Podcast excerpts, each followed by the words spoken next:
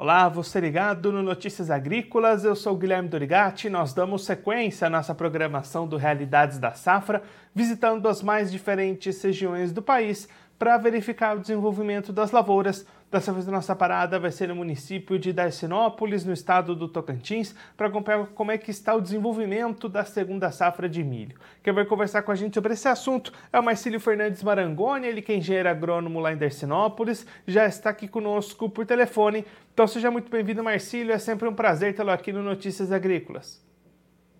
Bom dia, obrigado Guilherme, também é uma satisfação estar contribuindo com as informações.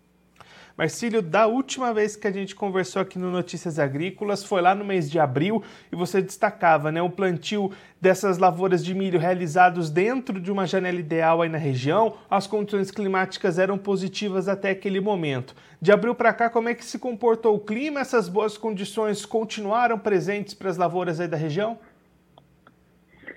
É, Guilherme, é, abril ainda é um mês que tem bastante chuva, né? Na região teve bastante chuva. E, o mais crucial é maio, né? É, foi pego algumas chuvas é, no início e acabou concluindo o ciclo dessa, desse milho, né? Dessa safrinha. Então a gente vai ter um teve um bom desenvolvimento e vai ter um bom resultado com certeza na, nessa cultura. Quanto que é essa média de produtividade que vocês estão esperando, Marcelo?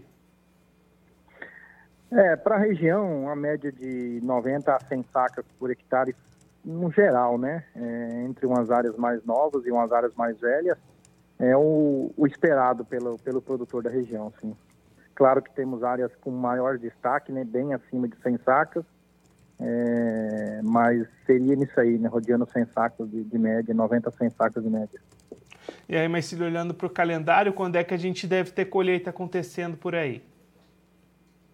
É, algumas áreas foram plantadas bem cedo devido a sojas com início em finalzinho de setembro, início de outubro, materiais mais precoces. A gente vai ter já colheita daqui uns dias, mas são poucas áreas, né?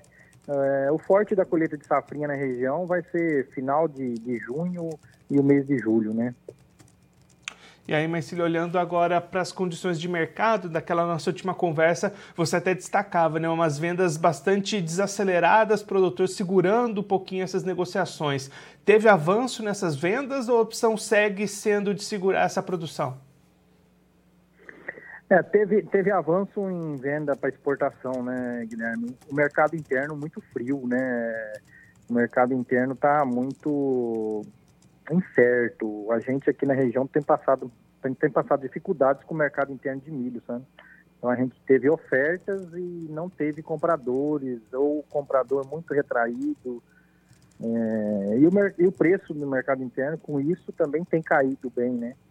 Então houve alguns negócios mais é, ligados à exportação, que a exportação teve um, um, umas aceleradas esses dias atrás, né? Mas assim, o produtor ainda está bem, bem calmo ainda na negociação do milho. E aí, Marcelo, para a gente avançar nossa conversa um pouquinho, né? A colheita está chegando também, já vai se aproximando da próxima safra. Como é que estão esses preparativos para a próxima safra de soja desse ciclo 22-23?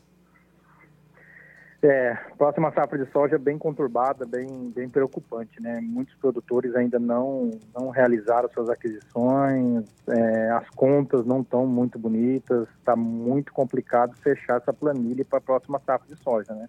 Custos muito altos, não tem ofertas de, de preços atrativos para fazer uma boa relação de, de troca, né? Então o produtor está atento a isso e, e, gera até um cenário de um pouco de incerteza no, no que ser feito, né? Marcílio, muito obrigado pela sua participação, por ajudar a gente a compreender um pouquinho melhor esse cenário da região. Se você quiser deixar mais algum recado, alguma mensagem final para quem está acompanhando a gente, pode ficar à vontade. Obrigado, obrigado pela, pela, pela pelo convite. A gente está sempre à disposição para passar as informações e um grande abraço a todos é, produtores e todos do meio agrícola. Marcílio, mais uma vez, muito obrigado pela sua participação. A gente deixa aqui o convite para você voltar mais vezes, a gente acompanhar como é que vão ser esses resultados finais do milho e como é que vão ser as atividades de plantio da soja na região também. Um abraço, até a próxima. Um abraço, até mais.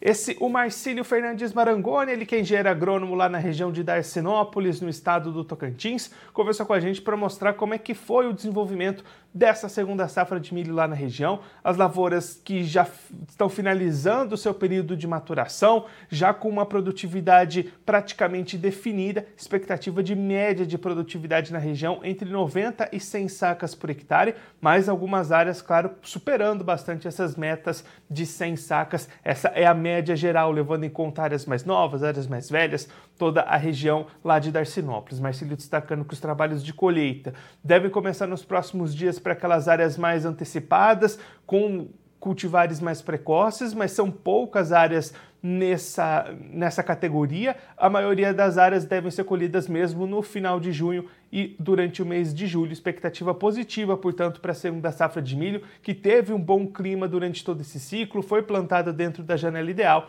Então agora a expectativa é positiva para a colheita que vai se aproximando.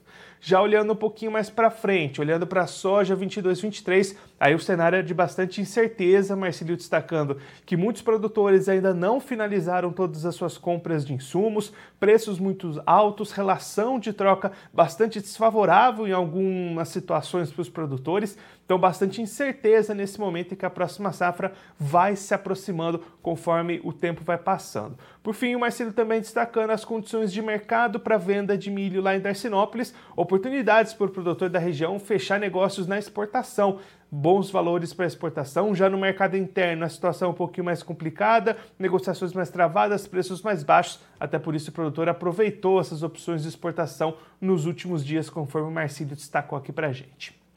Bom, eu vou ficando por aqui, mas a nossa programação continua. Notícias Agrícolas, 25 anos ao lado do produtor rural.